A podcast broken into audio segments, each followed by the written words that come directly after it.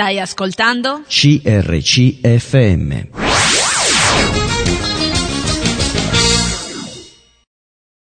Ben ritrovati, eccoci insieme, ho con me Giovanni. Ciao Giovanni. Ciao. Benvenuto. Grazie. perché poi capiranno anche gli ascoltatori che mh, sei un uomo timido, piuttosto introverso, quindi Sì. stai facendo qualcosa davvero per il Signore. Spero che tanti possano trarre beneficio da quello che tu dirai e di cui parleremo. Volevo ricordare i numeri telefonici, da subito chi volesse poi contattarci, 0362 24 5400 numero fisso, info chiocciola crcmedia.it se volete scriverci un sms al 338 52 23 006 iscriveteci a CRC Media, Corso Matteotti 50 20 831 Seregno. Giovanni, noi partiamo da- dal principio della tua vita. Sì. eh?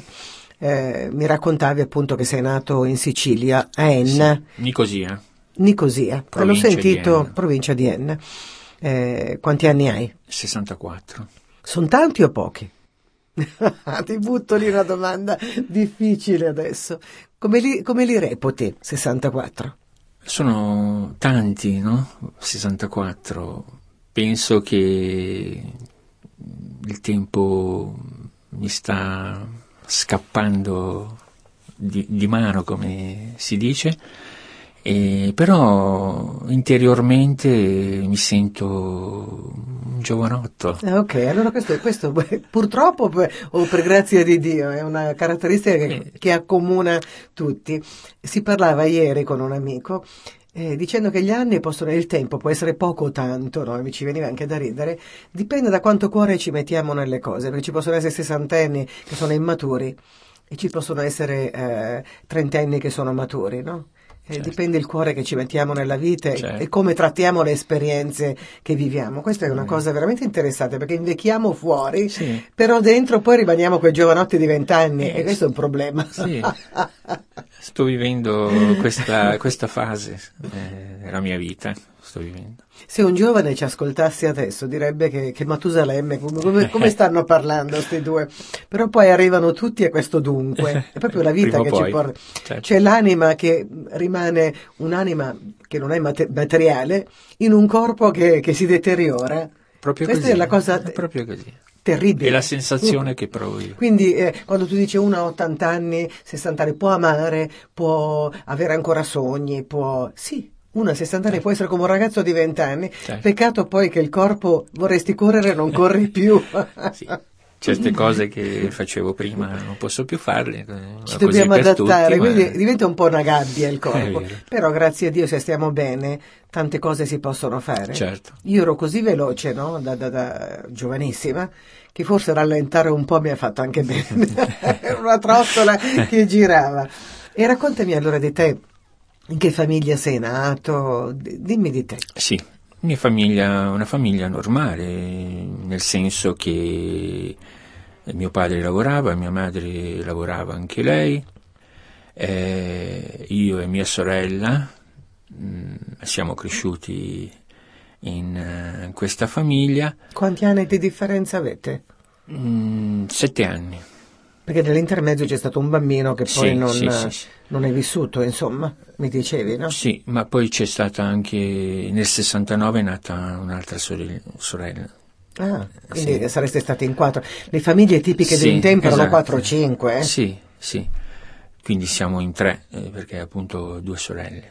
E niente, siamo, siamo cresciuti in questa famiglia, non ho particolari, come posso dire, di una famiglia normale, diciamo, lavoro, loro pensavano a farci crescere. Come era contadino tuo papà? No, no, è un falegname. Falegname, anche lì ad Ed era un falegname. Sì, anche in pa- nel paese. Mi raccontavi che era un po' anarchica la cosa, cioè lui magari pagava con dei lavori anche il cibo, si usava questo modo, no? Sì, c'era, non, ave- non- non essendoci carta, moneta, ce n'era pochissima, parliamo degli anni 60, 50, 50, e c'era poca moneta in giro, quindi i contadini che magari facevano, ristrutturavano la casa in campagna, facevano le porte, le finestre, così, eh, magari non avendo soldi pagavano in natura, nel senso davano Ognuno la gallina, aveva, la sì, frutta, certo. gli ortaggi. Però capisci che così non, non si poteva andare avanti, perché, anche perché mio padre quando andava a Catania per comprare il legname eh, doveva pagare invece coi soldi. Certo, allora il cibo c'era, ma Eh, poi non c'era... eh, no, poi già nella città era diverso, lì i soldi servivano perché... E quindi è arrivato il momento, eh, la necessità di emigrare. Erano- non erano in molti a emigrare a quell'epoca, però era una scelta dura, difficile e si veniva tu- o a Milano o all'estero si andava, no? Chi Eh, andava in Germania, chi andava... Mi ricordo che no, in Lombardia, a Milano e a Torino con Anche la a Torino, Fiat, sì, perché sì. c'era, allora c'era la Fiat, qui c'era l'Alfa Romeo Eh, e comunque c'era molta emigrazione, erano gli anni che si emigrava tanto. Con dolore o no?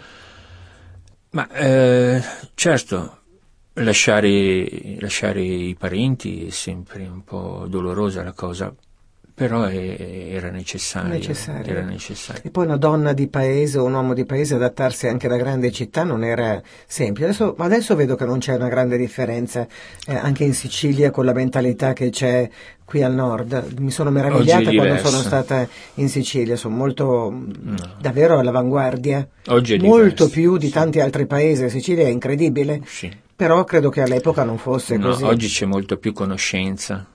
no? Allora, per esempio, io che sono venuto a Milano circa dieci anni, avevo, eh, il mare non l'avevo mai visto neanche in cartolina.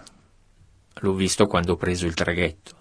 Anche se eri a Enna, cioè anche se eri in Sicilia, Sì. che è circondata dal mare. Sì, però io abitavo... eh, Nell'entroterra? pa- esatto, il paese dove sono nato io era è in- in è al centro della, della Sicilia, quindi Che è- non mi spostavo io. Eh sì, ma fa stupo, cioè, stupisce Eh, questo.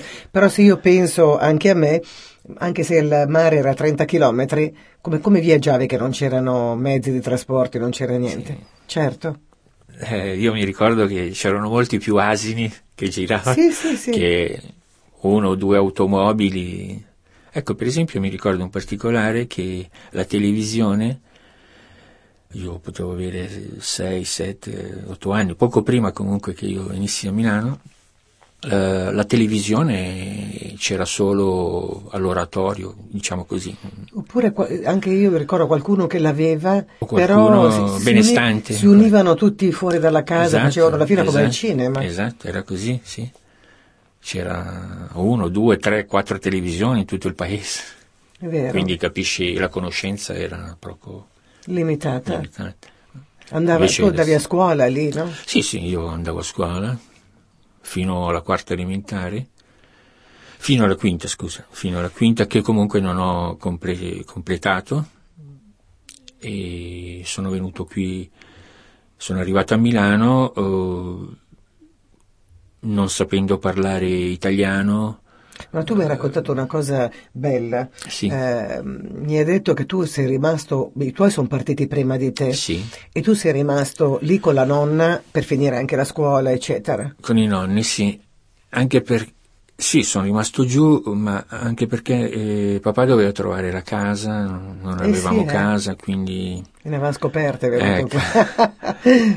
poi che lui all'inizio non ha neanche trovato casa, ma c'era, mi ricordo c'era una signora che aveva una villa con più stanze e ogni stanza metteva dentro Sì. una, pic- una famiglia. Quindi avevamo solo una stanza che per andare nel bagno dovevamo, mi ricordo, camminare sui letti, perché c'erano i letti, la stanza era occupata dai, dai letti. Quindi per andare nel bagno che era in comune, no? Dovevamo- sì, sì, sì. E mi ricordo che si camminava sui letti per andare nel bagno. Quindi non era proprio una casa, diciamo ancora un appartamento, ma all'inizio è stato così. Poi ha trovato Ma via- mi è piaciuto sentire il tuo viaggio, però questo dettaglio del viaggio che oggi non lo faremmo mai mm. e poi mai con i nostri figli, per dire come le epoche sono cambiate, come la situazione è cambiata. Mandiamo un brano musicale, poi mi racconti del tuo viaggio perché a sentirlo può essere, sembrare quasi una favola, ma è la verità. Mandiamo un brano, ci troviamo dopo. Stai ascoltando? CRCFM.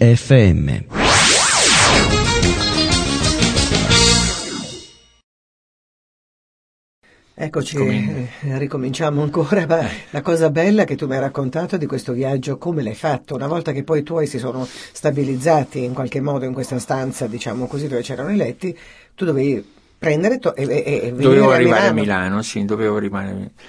Ecco come sono arrivato a Milano. Mm, un collega di mio papà, che era di Messina, si sono messi d'accordo, questo collega con mio papà, che eh, lui avrebbe preso me eh, alla stazione e siccome non ci conoscevamo doveva, eh, dovevamo riconoscerci con la fotografia, cioè i miei zii che mi accompagnavano avevano una fotografia e lui, questo collega di mio papà, anche lui aveva una mia fotografia. E quindi alla stazione eh, ci si doveva ri- riconoscere attraverso questa Mi ero sperando foto- che fosse venuta bene la foto, altrimenti era un bel guai, ti affidavano magari a qualcuno. La prova era una foto in mano. Una foto, sì, è andata così, eh, purtroppo è andata così. E comunque poi ci siamo incontrati, e lui mi ha preso in consegna, siamo saliti sul treno, siamo arrivati a Milano dove poi io ho trovato i miei, i miei genitori. E anche Ti questa... sei trovato in un, in un paese straniero, molto lontano Eh, proprio. da quello che vedevi, Sì, eh, che avevi visto fino a quel momento. Palazzi alti, case diverse. certo, mi ricordo il tram, mi ricordo che allora il tram non è come adesso che uno ha il biglietto e, e sale, no, allora c'era il bigliettaio, eh, c'era il conducente del tram, ma c'era anche il bigliettaio seduto che ti staccava. E forse, se non ricordo male, mi sembra che si pagava 60 lire, forse. C'erano Delle lire. 60 lire, se non ricordo male, un biglietto, ti- te lo staccava. Come Però- andare al cinema, ti staccava. Co- Come cambia il mondo, eh? Eh, è vero. sì. E tu hai visto questa grande immensità e tu sono 9-10 anni con questi occhi spalancati in un mondo completamente diverso, ma anche un mondo un po' ostile, mi dicevi? Ma eh, ostile sì, anche perché era il momento che molti appunto dal, dal sud meridionali venivano al nord e evidentemente non eravamo ben visti. In pratica per capire eh, succedeva allora quello che succede adesso un po' con, eh, con gli extracomunitari no? che arrivano a Milano e comunque in Lombardia o in Italia e, e quindi si ha un po' paura no? di chi è diverso per tanti motivi. Culturali, Sì, eccetera. No, c'è poco lavoro, ti prendono, ti rubano il lavoro e così. Insomma, i, sol- i problemi, e questi problemi c'erano già anche allora e quindi non eravamo trattati molto bene. Mi ricordo che a scuola, andavo a scuola e ovviamente eh, facevo la quinta al mio paese, e, la quinta elementare e anche qui eh, sono stato iscritto alla quinta elementare, però non sapendo parlare bene l'italiano, insomma, mi ricordo la maestra, eh, forse pensato bene che dovevo forse tornare, fare un passo indietro e iniziare ancora la quarta, così per aiutarmi evidentemente a... E così è stato. E questo per me è stato un po' un trauma, così un'umiliazione se vogliamo, perché eh, un ragazzino, un bambino di 10 anni, dalla quinta a vedersi eh, portato in quarta elementare è stato un po', un po' un trauma per me. Eri timido anche prima quando eri a Enna o, o- hai cominciato a, col- a essere più timido quando sei venuto al nord? No, la timidezza forse fa parte del mio carattere, così. No, non credo che abbia iniziato qui con i problemi poi che si sono, penso di, anche, anche giù, anche giù, al mio paese, era abbastanza timido, ecco. Ma eh, se posso farti questa domanda, eh, la timidezza è una copertura di qualcosa, è un modo per proteggersi, è un modo per non esporsi. Che cos'è? Tu che l'hai vissuta in prima persona ma in maniera abbastanza evidente, forte, mm. ci sono anche delle timidezze però che non ti inibiscono molto, molto. Invece la tua timidezza ti ha inibito anche nei rapporti con le persone, soprattutto nei rapporti con le persone, perché tu poi come lavoratore hai sempre lavorato, sì. hai, hai, sorpassato tutte le timidezze, perché poi lo spiegheremo perché, cosa, cosa voleva dire per te il lavoro. Però ehm, da che cosa nasce una timidezza così, così proprio forte? Forse dalla paura, paura, la paura di affrontare di affrontare la persona, il problema. Potrebbe essere questo che mi portava a chiudermi. Tu avevi come un mondo troppo aggressivo fuori rispetto alla tua natura interiore. Ti sembrava che il mondo fuori fosse molto aggressivo rispo- rispetto a, a, a te, a come potevi affrontare il problema. Questa era la sensazione. Ma eh, questo forse eh, l'ho vissuto quando poi sono arrivato a Milano, sì, una situazione completamente diversa con persone, gente che non, non conoscevo. Eh, certo, ho trovato tante difficoltà alla scuola, il rimanere solo perché papà lavorava, la mamma lavorava. Può essere stato ancora più duro, più difficile Giù non ricordo particolari cose, solo che quando mi ricordo che ero a scuola, che andavo a scuola come tutti gli altri coetanei, ero abbastanza tranquillo.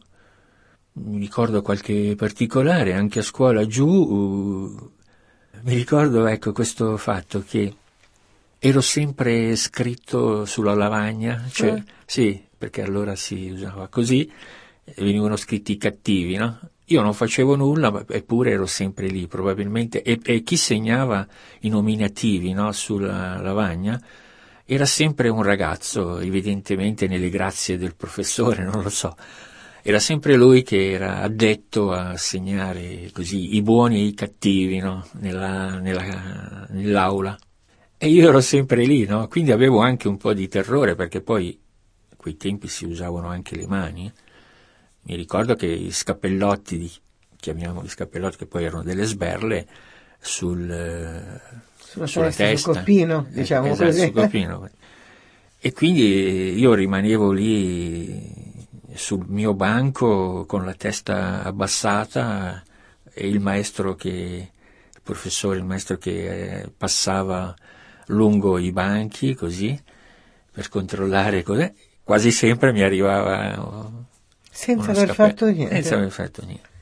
Avevo tu, il terrore. Tu hai conosciuto l'invidia probabilmente sin dalla tua fanciullezza. Qualcuno, perché che motivo c'è di attribuire cose a una persona che non fa del male e dire che... Beh, probabilmente sarà successo anche questo, a causa almeno. Una parte della causa. Secondo me molto, molto, dipende anche dalla risposta che diamo uh, agli eventi della vita, sai Giovanni, perché eh, mentre tu parlavi mi veniva in mente un Davide che comunque è stato emarginato dalla famiglia, Davide biblico, eh, sì. il re Davide, re Davide. Mm, emarginato in mezzo ai monti e quasi dimenticato, che ha fatto di questo suo isolamento mm. un motivo per coltivare altre cose, per diventare un uomo pieno di coraggio. Anche eh. per quanto fosse magari poi timido perché suonava, era tutto eh, con l'arte, però poi un uomo eh, altrettanto forte. Eh, sì, può essere così.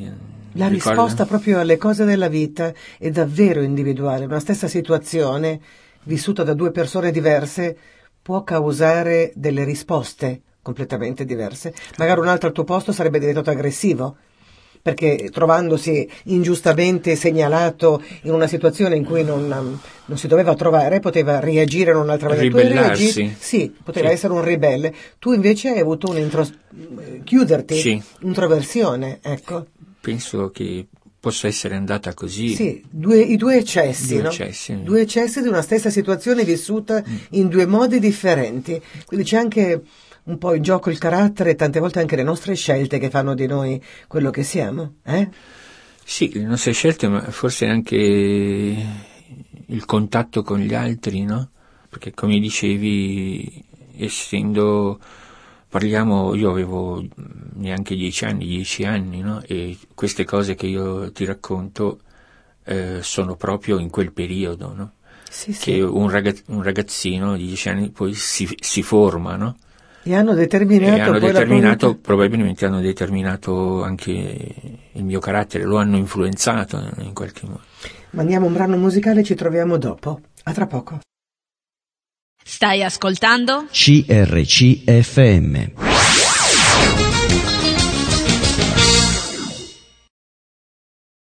Eccoci ancora insieme, volevo ricordare i numeri telefonici 0362 24 5400 numero fisso, info chiocciola crcmedia.it se volete scriverci un'email, un sms al 338 52 23 006, scriveteci a CRC Media, Corso Matteotti 50, 20 831 Serenio. Parliamo di uomini, di esseri umani, la complessità proprio, anche di come eh, tante volte anche il nostro carattere è determinante, ma anche come reagiamo alle sfide della vita che poi eh, ci forma. Eh La nostra reazione, ogni scelta che facciamo porta una conseguenza ed è incredibile come una scelta sia la conseguenza di un'altra, fino poi a essere quello che, che le nostre scelte ci portano a essere. Certo. Che poi Dio quando arriva, eh, sì, pur rispettando il nostro carattere, tante cose le trasforma in maniera incredibile, ci fa prendere consapevolezza di noi. Comunque stiamo andando troppo avanti. Andiamo con calma. Quindi dieci anni, un'età in cui ti sei trovato eh, oppresso da persone più violente, più forse mh, forti o forse ehm, anche ingiuste, perché una persona, un bambino che determina chi tu sei, perché sulle, nelle grazie del- del- dell'insegnante, ma ti mette nella lista sbagliata non è una bella cosa. No. Chissà che bambino sarà oggi, quel bambino, che uomo sarà oggi. Sì, infatti io ho chiesto, ho chiesto se questo allora ragazzo oggi uomo, la mia età, avrà la mia età, se c'è ancora, no? Così.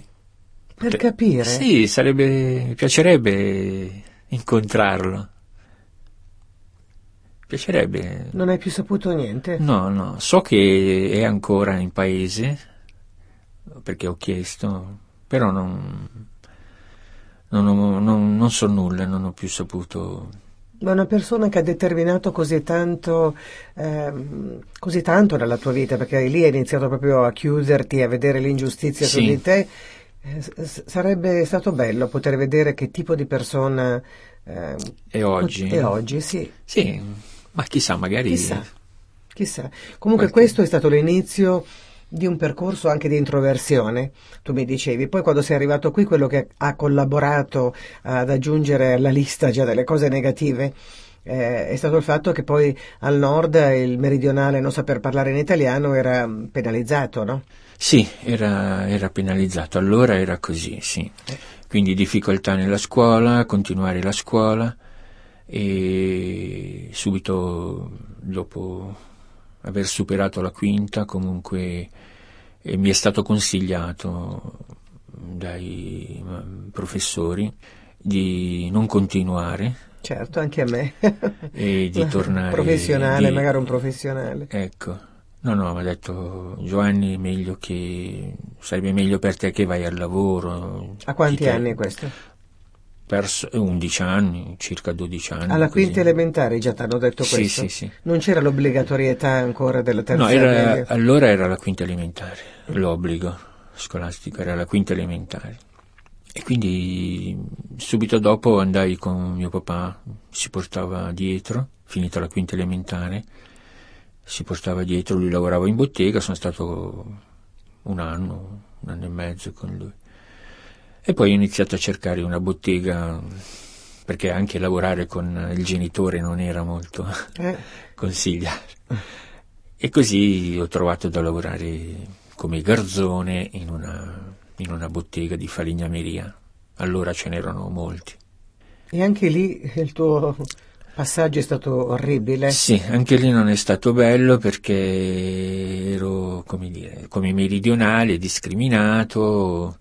Ricordo che invece di l'operaio, gli operai invece di chiamarmi Giovanni col mio nome mi chiamavano Terrone e questo non era, non era bello, Terrone fai qui, Terrone fai là, Terrone non capisci niente, insomma, l'età, considerando l'età che avevo, no? 12, 13 anni, 14 anni, essere trattato in questo modo proprio nel momento in cui una persona, un ragazzo si deve formare, essere trattato così non contribuisce ad avere un carattere. Anche un'autostima, no? Anche questo, sì, anche questo.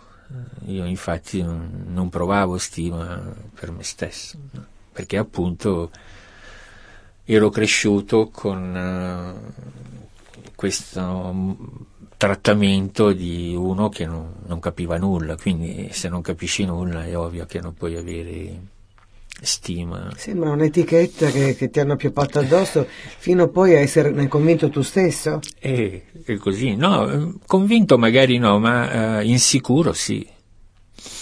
Insicuro sì, prima magari di affrontare una persona, un discorso, magari rifletti forse e dire ma è buono quello che dico, è giusto, forse è meglio che sto zitto, così, e quindi non hai modo di di confrontarti anche con la vita. Esatto, sì. No, è un'esperienza, ho avuto un'esperienza molto negativa, diciamo. Della vita. Mm-hmm.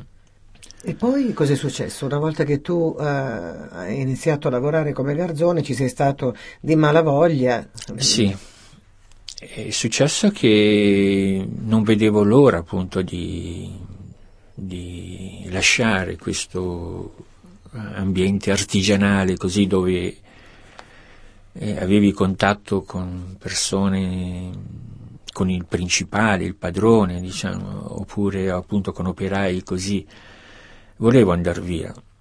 E però eh, fino a quando non ero maggiorenne non potevo fare qualche domanda in qualche fabbrica così dove sarei stato un numero, ma però magari facendo il mio lavoro non avrei avuto problemi. Preferivi quasi l'anonimato, eh?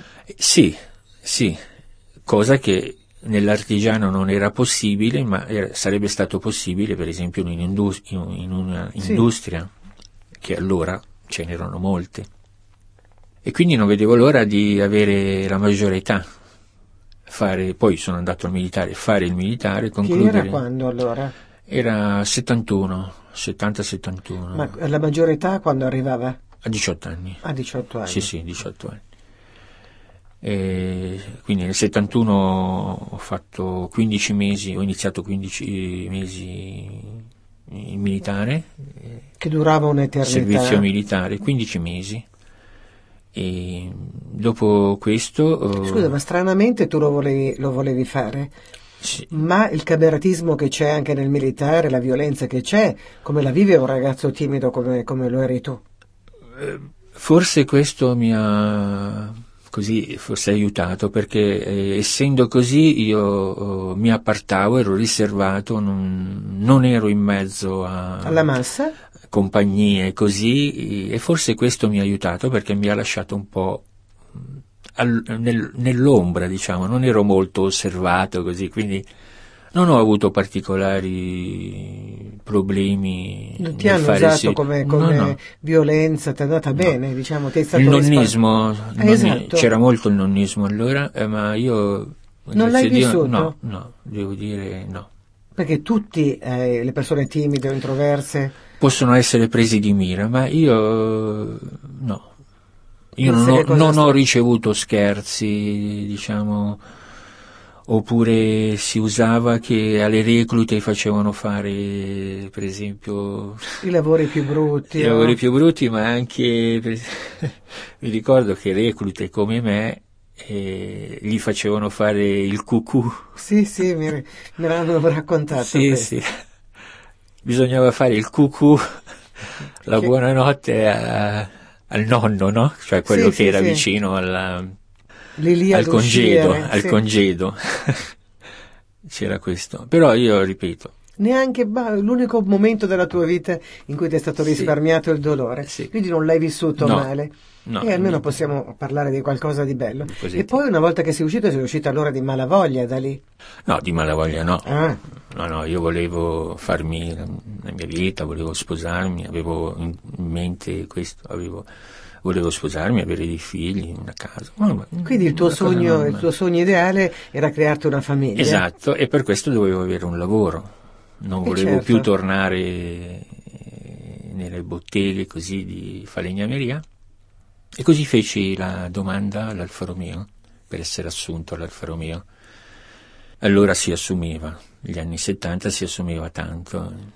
E così ho fatto, ho fatto la domanda, ho fatto il colloquio e, e sono entrato subito. E hai realizzato già Eh, una parte e di quel, del tuo questo sogno. mi ha Eh. reso felice, contento.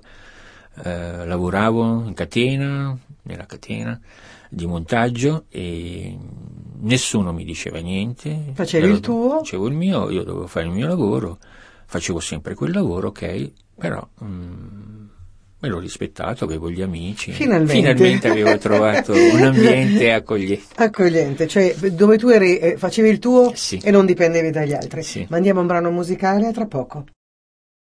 Stai ascoltando? CRCFM.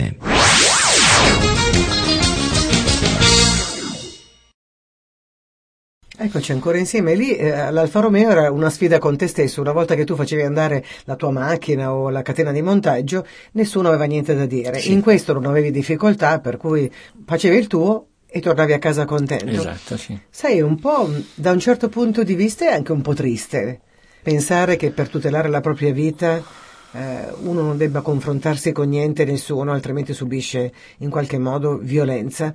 E quindi lì la sfida era solo con te stesso, devo produrre tot, io una volta che produco tot, né quello prima né quello dopo hanno da dire niente, per cui stavi nel tuo ambito, nel tuo limite. Sì, non era il massimo, eh, però eh, tieni conto oh, da dove venivo io, Eh, cioè certo. come ho raccontato, come ho detto, quindi per me quella situazione era, Congeniale. era positiva, era buona. Io ero contento comunque di lavorare, lavoravo, ero tranquillo, ero sereno, avevo trovato la mia posizione lavorativa, diciamo, mi permetteva di guadagnare. me, come tutte le persone un po' timide o hanno l'ideale di dire mi faccio una famiglia mia, mantengo la mia famiglia e mi creo il mio nucleo e a quel punto tu eh, racchiudi la tua società in un ambito racchiuso. Eh, io ho visto parecchie persone timide, no? uno di questi anche mio marito, te ne parlavo, anche lui già a 16 anni aveva la ragazza, poi vabbè, si è sposato con me relativamente giovane, però l'ideale di certe persone che non vogliono tanto confrontarsi col mondo crudo esterno è quello di dire mi faccio una mia famiglia. Mm. Però queste persone poi sono dedite al lavoro, perché è, il lavoro che manda avanti la, la famiglia. Certo, certo. Quindi, quindi lavoro e famiglia diventano le due parti principali e dominanti della vita. Allora tu a un certo punto, uscendo, il tuo sogno è la famiglia, chiaramente. Sì. E a quel punto, E mh, tieni conto che allora non- forse non c'erano tutti gli svaghi che ci sono adesso, quindi la famiglia era un, un obiettivo importante perché tutti volevano, tutti i giovani come me mi ricordo che l'obiettivo che avevano era farsi costruirsi un- e farsi una famiglia, l'età una media, la- l'età media in cui uno era già maturo, qual era alla tua epoca? Ma io quando mi sono sposato avevo 22 anni, 22 Quindi era quello, mezzo, poi si è sì. allungata un pochino, Sì, 23-24 era già maturo l'uomo. Oggigiorno li- questi due obiettivi, lavo- lavoro può essere, ma la famiglia è proprio l'ultimo obiettivo di, di chiunque. È completamente diverso adesso, un po' anche le difficoltà. Oggi un ragazzo di 22 anni che si sposa è un folle, è un matto. eh? Sì, e forse non è neanche Maturo, Maturo, però, sì, ma no, maturo. assolutamente. no, Non è maturo neanche a 30, né neanche a 35. non posso dire che lo ero anch'io, forse completamente, assolutamente no, no.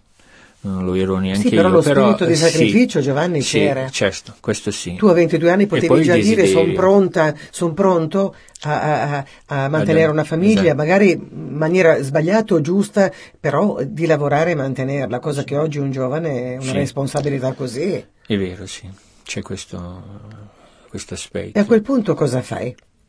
Entro all'Alfa Romeo e è successo che poi un anno siamo andati in vacanza, torniamo al mio paese con mia madre, mio padre, la macchina, avevamo la macchina. Wow, già papà aveva, no, papà, papà aveva acquistato la macchina, avevamo la macchina e siamo andati giù e, e lì ho conosciuto mia moglie, Maria. Maria.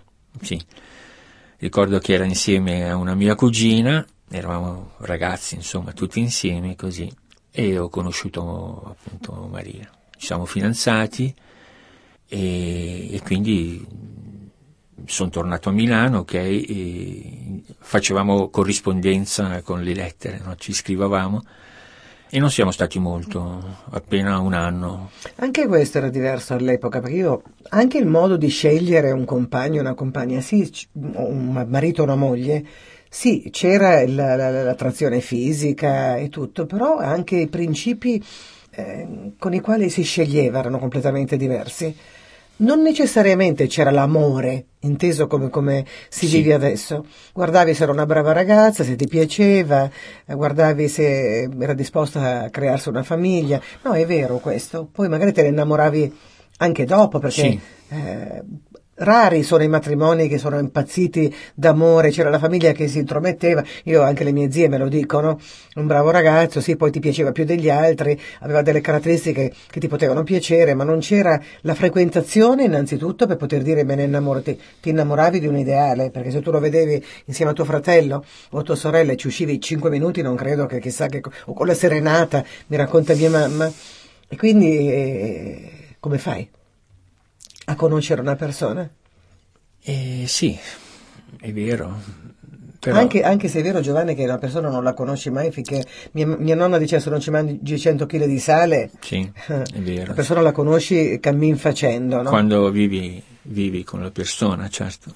però tu di Ma- Maria avevi visto che era una bella ragazza ti attraeva, ti piaceva Questo sì, mm, era una bella ragazza, mi piaceva, poi lavorava, io avevo anch'io un lavoro. ed era molto seria perché io come Sì. ha parlato Maria non aveva neanche avuto un fidanzato un qualcuno ma, ma proprio un- Sì. una storiella che non, non contava niente quindi tu arrivavi ed eri più o meno primo uomo su cui avesse puntato gli occhi per Sì, neanche io avevo avuto ragazze, no, neanche io. E niente, così siamo fidanzati e diciamo con la promessa che il più presto non si poteva andare avanti così, Che parola a- grossa, promesso Sì. Giovanni. No, Sì, promessa sì, che ci saremmo sposati. No, ma dico parola grossa per oggi, Ah. non un tempo. Un tempo Ah. la parola anche promessa era... Sì. eh, E quindi infatti non è passato molto tempo, eh, poi ci siamo, siamo sposati. Abbiamo trovato casa. eh, ecco, c'è da dire che anche per lei non è stato un passaggio dalla Sicilia in Lombardia eh, molto bello, diciamo, positivo, perché è venuta, è andata subito a lavorare. Anche lei, se io avessi pensato forse alle mie esperienze, non mi sarei comportato così, ma comunque erano tempi un po' così. tu mi hai detto una cosa importante. Per te era fondamentale garantire alla famiglia una stabilità. Questo era Sì. il tuo principio di fondo. E questo voleva dire che volevi comprare una casa perché temevi gli lo sfratto di rimanere in mezzo a una strada, Sì. mi raccontavi. E quindi il lavoro era diventato il punto cruciale. Bisognava lavorare per poter avere una casa, mm, lavorare anche sodo, perché questo ti garantiva in qualche modo una protezione. Sì, forse il mio retaggio appunto così di affrontare i problemi, la vita che mi portava a essere così, cioè la paura, no? la paura e, e quindi eh, ha un po' influenzato il mio, mio carattere, il mio cammino, la mia famiglia, no? Quindi non mi interessava tanto il divertimento, cose di questo genere, ma mettere al sicuro, ma quanto mettere al sicuro la, la, la famiglia, no?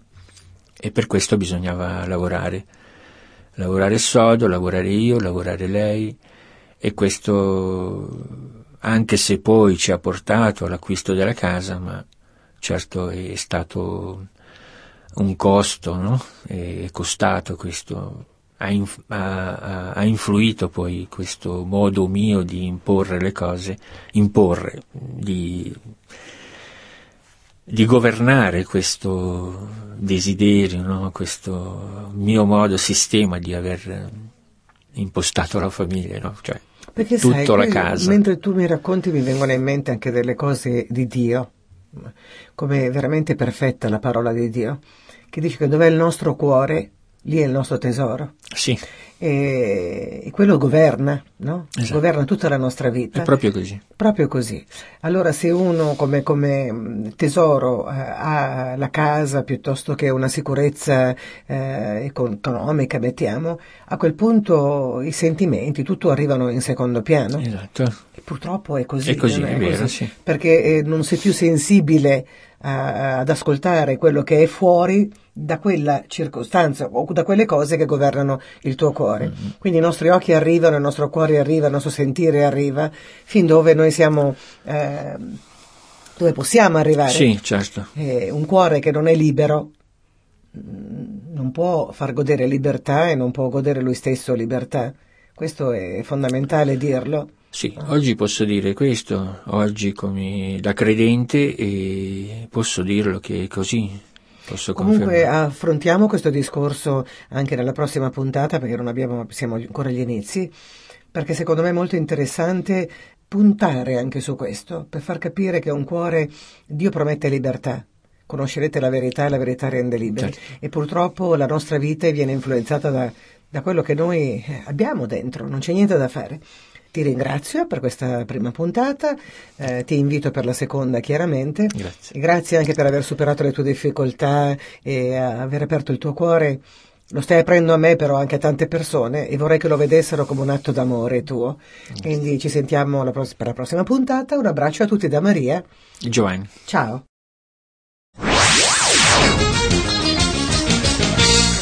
Hai appena ascoltato un programma prodotto da crc.fm. Se hai apprezzato quello che hai ascoltato, considera di sostenere il tuo programma preferito. Visita il sito www.crc.fm e ricorda, il tuo sostegno è prezioso.